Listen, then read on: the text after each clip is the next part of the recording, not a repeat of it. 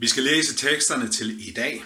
Det er midfaste søndag, og vi læser den gamle testamentlige tekst fra 2. Mosebog, kapitel 16, vers 11-18.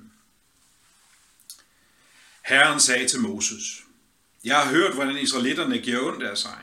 Sig nu til den, lige inden mørket falder på, skal I få kød at spise, og i morgen skal I spise jer mætte i brød. Så skal I forstå, at jeg er Herren jeres Gud. Om aftenen kom der vagteltræk, som dækkede lejren, og om morgenen lå der duk rundt om lejren. Da dukken forsvandt, lå der hen over ørkenen et finkornet lag, ligesom rim, rim på jorden. Da israelitterne så det, spurgte de hinanden, hvad er det? For de vidste ikke, hvad det var. Men Moses sagde til dem, dette brød Herren giver jer at spise.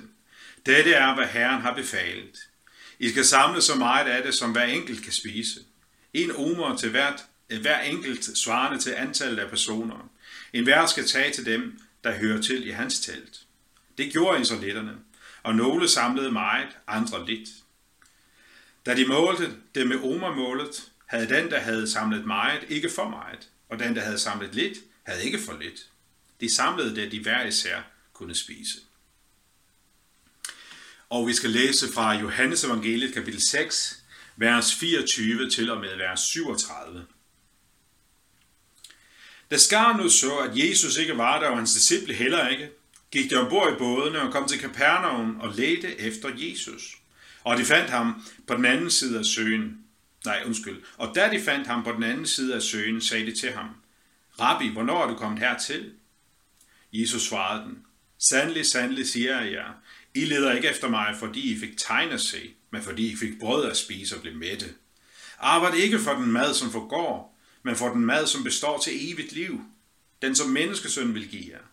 For ham har faderen Gud selv sat til sejl på. Så sagde det til ham, hvad skal vi gøre, for at vi kan gøre Guds gerninger? Jesus svarede dem, Guds gerning er den, at de tror på ham, han har udsendt. Der sagde de til ham, hvilket tegn gør du, øh, gør du, så vi kan se, se det og tro dig? Hvad kan du gøre? Hvor feder spiste manna i ørkenen, som der så skrev et brød fra himlen, gav han dem at spise? Jesus sagde så til dem, Sandelig, sandelig siger jeg jer, Moses gav ikke brødet fra himlen, men min fader giver jer brødet fra himlen, det sande brød. For Guds brød er det, som kommer ned fra himlen og giver liv til verden. De sagde til ham, Herre, giv os altid det brød. Jesus sagde til dem, jeg er livets brød. Den, der kommer til mig, skal ligge sulte, og den, der tror på mig, skal aldrig tørste.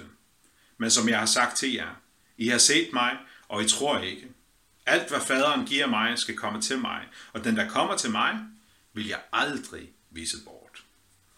Og kære Gud i himlen, tak for dit ord til os nu. Må det få lov til at afsløre os som, som syndere, og lad, lad det skinne for os klart, at du er frelseren. Amen. Vi kender alle sammen til det at føle sult. Altså det med at være fysisk sultne. Det kan være fordi, at det var lang tid siden, vi spiste sidst. Nogle gange har vi endda måske prøvet at være sultne i ret så lang tid, fordi vi havde svært ved at komme til mad af en eller anden årsag. Og er det ikke sådan, at jo længere tid det er gået siden vi spiser, jo mere sultne vi er, desto mindre kritiske bliver vi over for, hvad vi putter i munden. Om det er sundt eller usundt, bare det kan stille vores sult. Bare det kan stille vores sult. Det kan endda være sådan, at selvom det er noget, vi ikke plejer at kunne lide, men hvis det er det eneste, vi kan få fat på, når vi er super sultne, så vælger vi alligevel at spise det, fordi vi bliver nødt til at stille vores sult. Sådan er det i den fysiske verden. Rent åndeligt set, der er vi også sultne. Dødsultne. Og den her sult, den har vi helt fra, fra undfangelsen af. Helt fra vi var spæd, har vi den her sult lagt ned i os. Hvorfor? Fordi vi har arvet den fra vores første forfar og første formor, fra Adam og Eva. Hvad er den her sult? Sulten er, at vi længes efter paradis. At vi længes tilbage til Edens have. Vi er jo ikke skabt til den her verden. Vi er ikke skabt til en syndig verden. Vi er ikke skabt til en verden med lidelse, med død, med sygdom, med coronavirus. Vi er ikke skabt til en verden, hvor, der, hvor det går ondt at være. Vi er skabt til noget helt andet. Til en fuldkommen verden, Sådan en verden, som Adam og Eva oplevede det i paradisets have. Derfor længes vi tilbage til haven, for det var det, vi var skabt til. Vi længes efter en dyb, dyb relation til Gud, og vi længes efter liv, et liv uden død. Og vi længes efter mening, lykke, fred. Og eftersom vi er så sultne, så gør vi utrolig meget for at stille vores sult. Helt tydeligt igennem andre religioner end kristendommen. Nidkære muslimer, brændende hinduer, fredfyldte buddhister, alt sammen forsøg efter at nå frem til en dybere mening, til en mere inderlig lykke, til et håb om evigheden. Men de her forsøg er falske. Der er ingen anden religion end relationen til Jesus, som kan føres ind i evigheden. Det er kun ham, der er livets brød. Det er kun ham. Men vi prøver også at stille sulten på andre måder end de mere klassisk religiøse måder. For eksempel ved at sætte videnskaben ind på den plads, som troen på Jesus bør have. Det vil sige, at vi bruger videnskaben til at finde den dybere mening med tilværelsen. Jeg har intet imod videnskab. Jeg er stor fan af videnskab, af forsøg, af empiriske øh, øh undersøgelser, af rationel tænkning osv. Jeg er stor fan af det. Men jeg er ikke fan af, at man sætter videnskaben ind på den plads, som kun Jesus bør have. Videnskaben kan ikke føre os til evigt liv. Den stræber efter det. Videnskaben søger efter at forlænge livet, og videnskaben søger efter at finde mening bag, hvorfor vi er her. Og videnskaben prøver at finde på en forklaring på, hvorfor var det, vi overhovedet blev til, og hvordan blev vi til. Se, videnskaben kan godt komme med nogle svar, men ikke fuldgyldige svar, og den kan i hvert fald aldrig komme med svar, som dækker den religiøse længsel.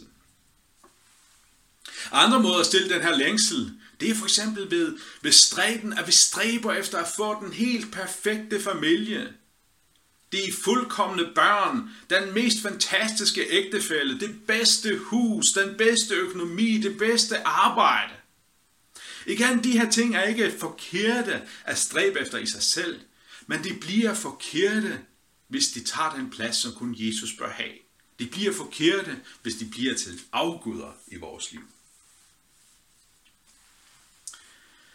En anden måde, vi søger at tilfredsstille længslen, det er jagten efter den perfekte, fuldendte forelskelse.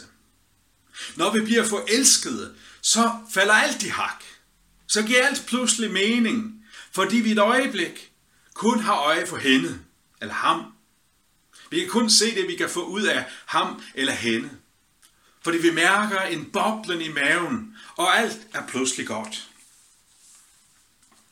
Og det går ud over vores principper, vores trosprincipper, vores moralske principper. Vi kan finde på at forlade den ægtefælde, vi har været gift med i mange år, fordi vi nu ønsker at følge vores hjerte. Forelskelsen. Forelskelsen tager den plads, som kun Jesus bør have. Eller den helt rette identitetshylde. Det er det, der bliver vores Gud. Det er det, vi bruger til at stille vores længsel. Hvis jeg bare kan få lov til at være lige præcis den her person, så får jeg fred. Så giver alt pludselig mening. Så bliver jeg lykkelig. Teksten, som vi læste i dag fra Johannes evangeliet, kapitel 6, vers 24 og 37, er ikke bare en løsreven tekst, som pludselig sker. Der sker noget inden den her tekst nemlig at Jesus har stillet sulten hos 5.000 mænd plus kvinder og børn. Vi har altså med rigtig mange mennesker at gøre, som Jesus har mættet. Hvordan gjorde han det? Ved at tage en lille madpakke, velsigne den, og det skete, at der blev nok til alle, som var samlede. Ingen gik sultne derfra, altså fysisk sultne derfra. Og det blev de selvfølgelig helt vilde, vilde øh, øh af. Hold da op, mand. Sikke en fyr.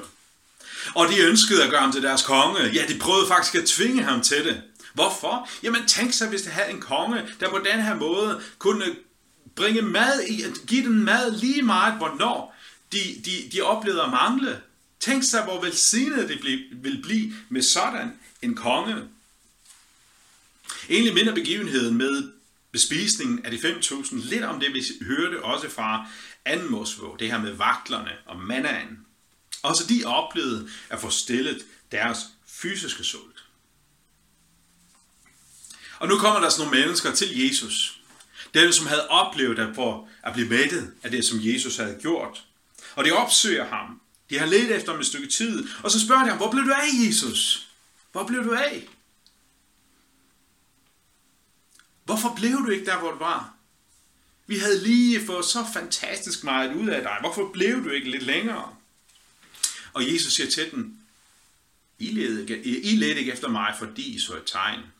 Nej, I led efter mig, øh, fordi at I fik fyldte maver.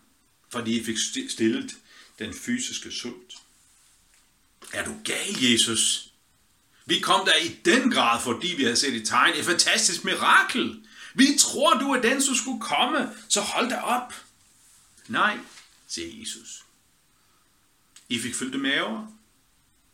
I så et fantastisk, en fantastisk manifestation af, manifestation af noget, men I så ikke det bagvedliggende.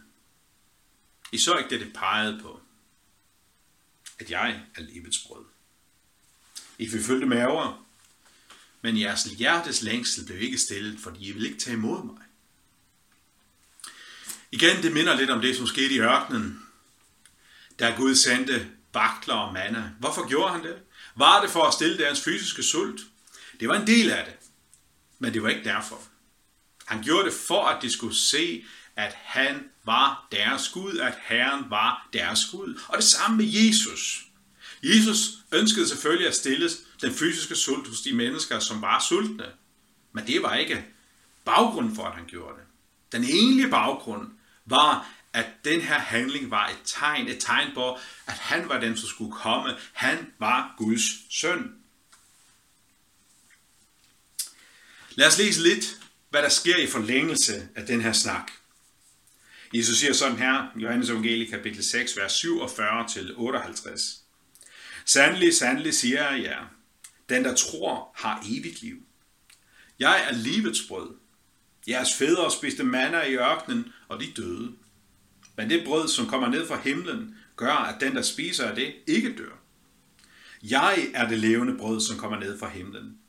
Den, der spiser af det brød, skal leve til evig, evig tid. Og det brød, jeg vil give, er mit kød, som gives til liv for verden.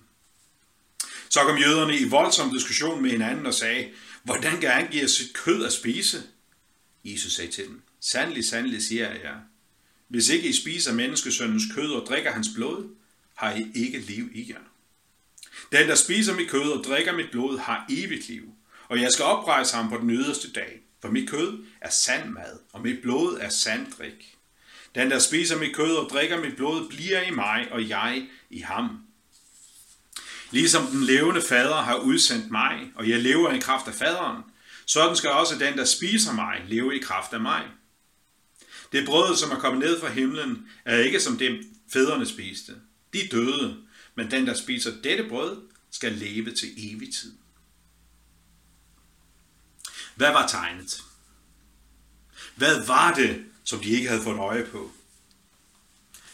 Jo, det samme, som israelitterne blev opfordret til at få øje på i ørkenen. At Herren var deres Gud. Det samme med Jesus nu, at de måtte se, at han var deres Gud, at han var Guds søn.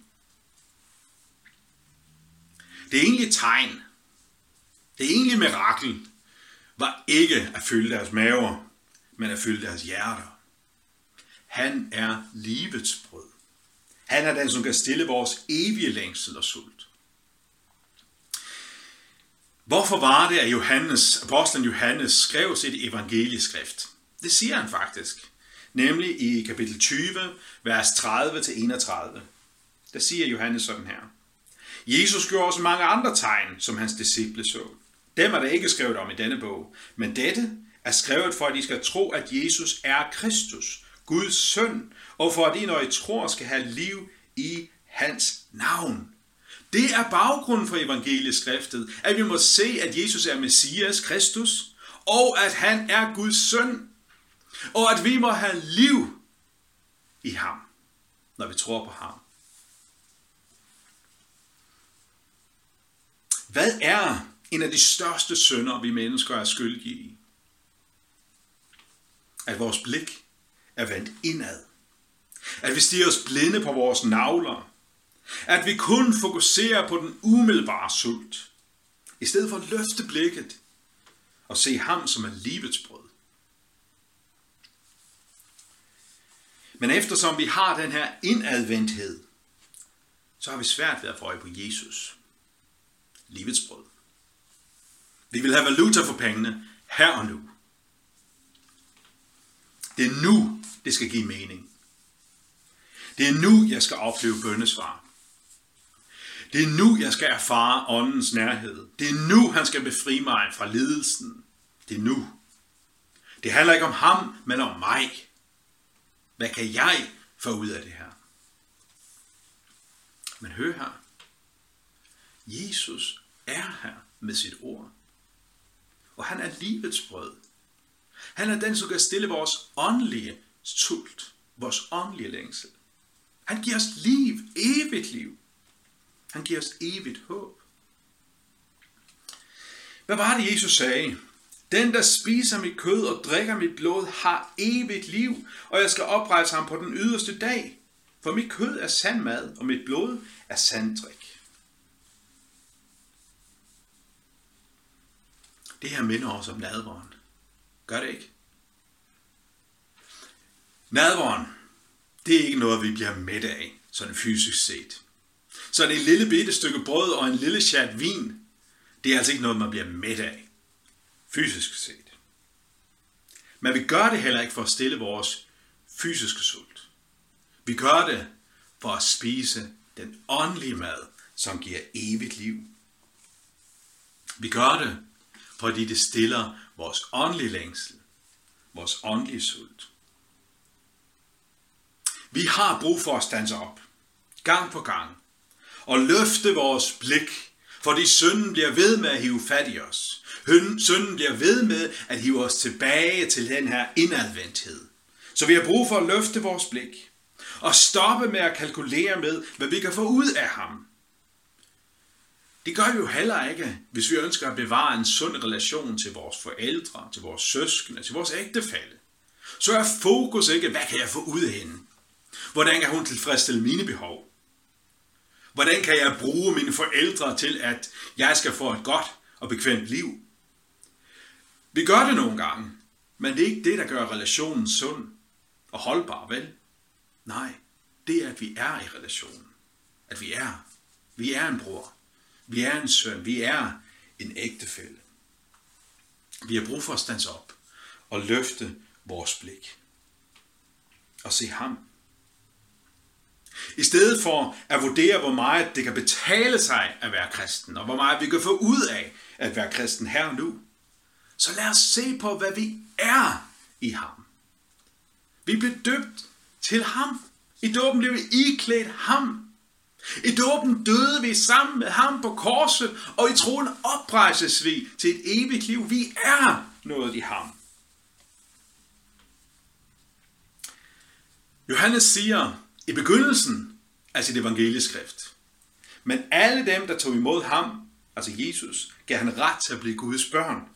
Dem, der tror på hans navn. Det her er rammen for evangelieskriftet. Han ønsker sådan at vise os vejen til livets brød.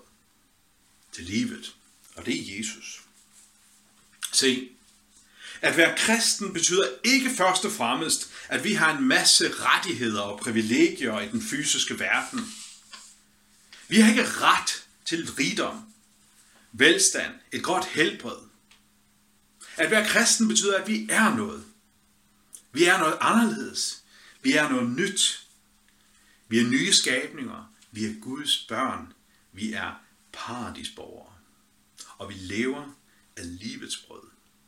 Se, at være kristen betyder, at Jesus har løftet vores blik. At Jesus har åbenbart sig for os, og vi har set tegnet bag ved tegnet. At han er den, han er. Og vi har overgivet vores liv i hans hænder. Og tak for alt det, du har gjort for os, Jesus. Amen.